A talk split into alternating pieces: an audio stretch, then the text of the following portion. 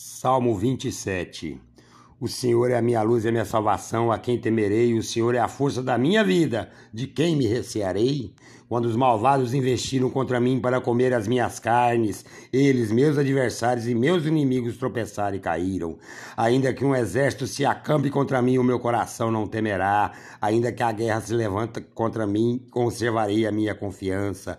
Uma coisa pedi ao Senhor e a buscarei, que possa morar na casa do Senhor todos os dias da minha vida, para contemplar a formosura do Senhor e inquirir no seu templo.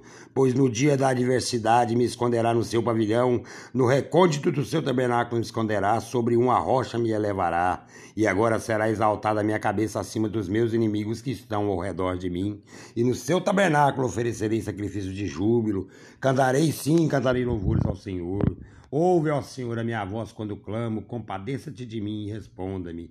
Quando disseste, buscai o meu rosto, o meu coração te disse a ti, o teu rosto, Senhor, buscarei. Não escondas de mim o teu rosto, não rejeites com ira o teu servo, tu que tens sido a minha ajuda. Não me enjeites nem me desampares, ó Deus da minha salvação. Se meu pai e minha mãe me abandonarem, então o Senhor me acolherá. Ensina-me, ó Senhor, o teu caminho e guia-me por uma vereda plana por causa dos que me espreitam.